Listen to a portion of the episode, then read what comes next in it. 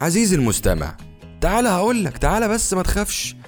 انا كان بودي اقولك عزيزي المستمع اهلا وسهلا بيك، انا اتشرفت ان صوتي بيسري داخل ودان سعادتك حالا، لكن للأسف انت مش وش ذلك. والله اه مش وش ذلك، وما تبقاش داخل حلقة برنامج ريد زون اسمه اجلدني شكرا وعايزني طبطب عليك. ده انا يا سيدي، تخيل، شفت عصبتني وخلتني نسيت اعرفك بيها ازاي.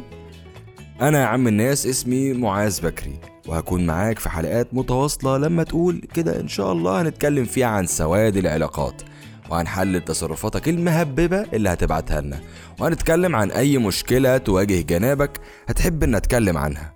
بص هفصص لك ابوها. وبعدين يعني احنا لينا كم مستمع مشاعر مهزأة زيك كده. نبدأ بسم الله نبدأ بسم الله تعرف يا حبيبي الليست اللي مرمية في الساوند كلاود عندك دي للاغاني الرومانسية؟ ما تعزفهاش، لا لا لا، ولع في امها. اغنيتي وعديني لرامي جمال اللي بتخلق رغبة ارتباط ملحة من الهوى، قطعها. ولو ودنك لقطتها وانت راكب ميكروباص بالغلط، اقطعها. ما هو مش اللي انا هبني فيه طوبة بطوبة اغنية زي دي هتيجي تهدهولي.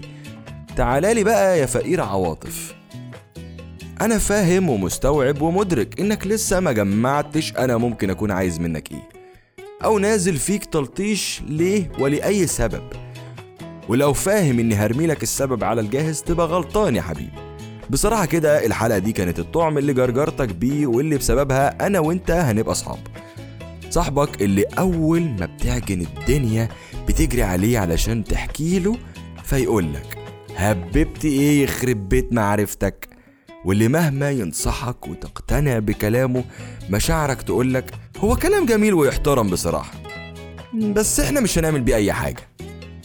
المهم خليك معايا خطوة بخطوة عشان لسه فاضل كتير هنقوله سوا. بقولك يا أخي صاحبك الجدع، الله،